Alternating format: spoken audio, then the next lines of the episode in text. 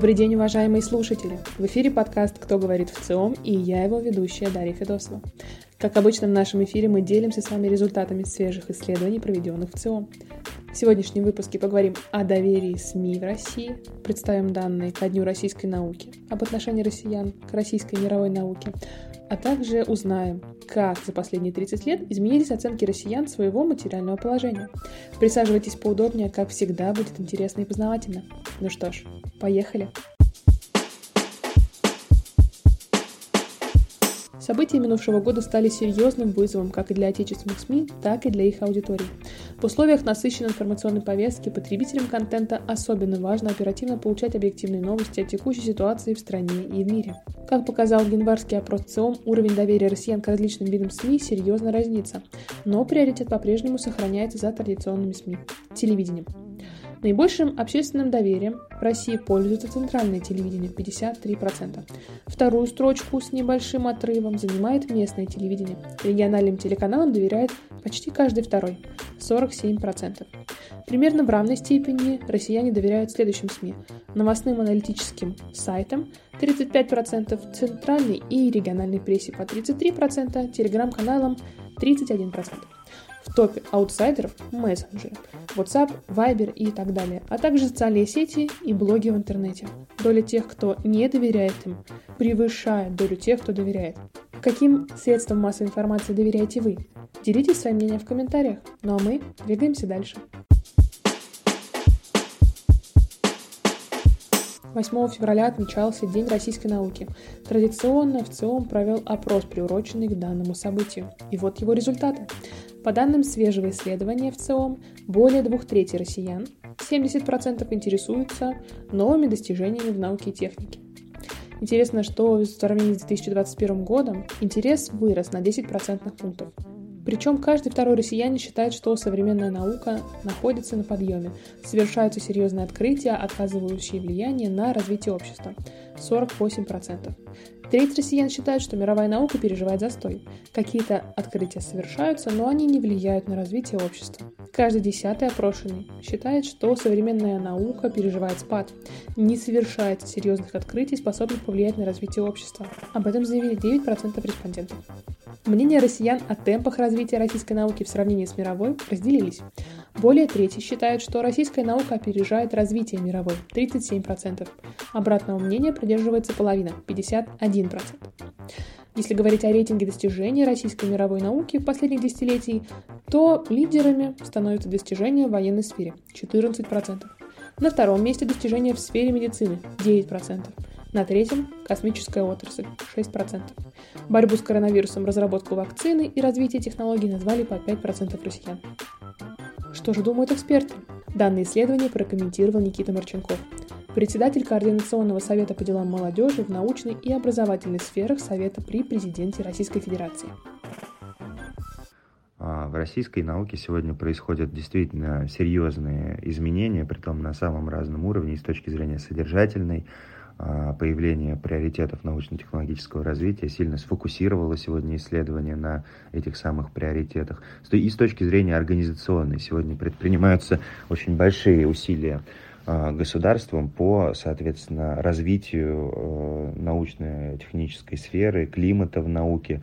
Наука сегодня действительно все больше становится привлекательной для молодежи. И точки зрения условий труда и с точки зрения содержательного наполнения, содержательных вызовов, потому что еще лет э, пять назад мы проводили опрос среди молодых ученых, уехавших за границу, и многие из них отмечали, что, соответственно, не было у них ощущения, что есть какие-то содержательные задачи, есть содержательные вызовы для них, э, и они не понимали, как они могут самореализоваться, и уходили вообще из научной сферы. Вот сегодня большие вызовы и приоритеты, сформулированные в стратегии научно-технологического развития, во многом отвечают на этот запрос э, молодежи на наличие содержательных задач. Поэтому те направления, которые там прописаны, это развитие цифровых технологий, новых материалов, это вопросы демографии и персонализированной медицины, это вопросы национальной безопасности, вопросы продовольственной безопасности, а также вопросы освоения пространства энергетики и экологии. Это вот те самые семь э, приоритетных направлений, по которым сегодня наука должна, российская наука должна и будет давать ответы. Эти вызовы действительно сегодня как никогда актуальны. Так, например, э, еще в 2016 году, когда утверждалась стратегия научно-технологического развития, как раз один из вызовов, посвященный персонализированной медицине, содержал в себе формулировку о том, что э, сегодня ученые должны сосредоточиться в том числе и на решении э, угроз, связанных с появлением устаревших э, и появле... с, э, с устаревшими и новыми пандемийными заболеваниями. Обращаю внимание, 2016 год. И мы затем, э, спустя всего некоторое время, смогли убедиться на своем опыте, как на своем горьком, я бы сказал, опыте, как важно оперативное реагирование науки на появление таких вызовов, и наша система науки и здравоохранения справилась одной из лучших в мире с этим вызовом. И такие вызовы, безусловно, будут возникать и впредь, поэтому наука должна носить опережающий характер и быть готовым к появлению таких вызовов. И уже сегодня в виде федеральных научно-технических программ, в виде важнейших инновационных проектов, Э, государственного значения в виде комплексных научно-технических программ будут как раз э, проводиться разработки вот по этим семи приоритетам, о которых я уже говорил, будут проводиться разработки опережающего характера именно для того, чтобы, соответственно, преодолеть те самые вызовы, которые сегодня существуют перед нашей страной.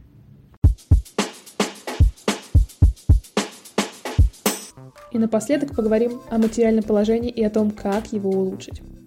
Согласитесь, 22 год был непростым для населения России. Мы пережили санкционное давление, сокращение импорта, перестройку отраслей. Изменения в экономике тем или иным образом отразились на каждой семье и ее материальном благополучии. По данным исследования в ЦИОМ, думая о будущем, у россиян нет однозначного представления, как изменится их материальное положение в этом году. Практически половина считает, что их материальное положение не изменится. 45%.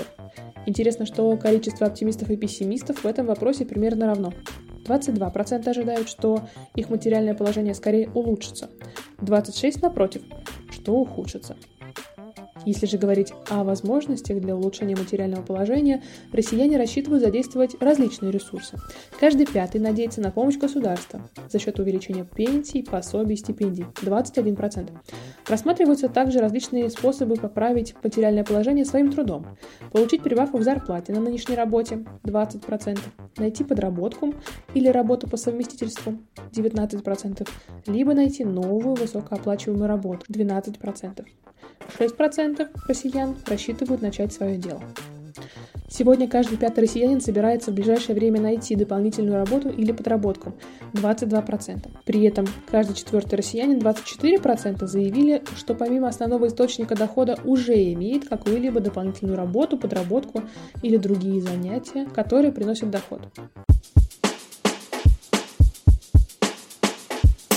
Напоминаем, что познакомиться с подробными результатами исследований вы можете на сайте вциом.ру и на страницах в наших социальных сетях.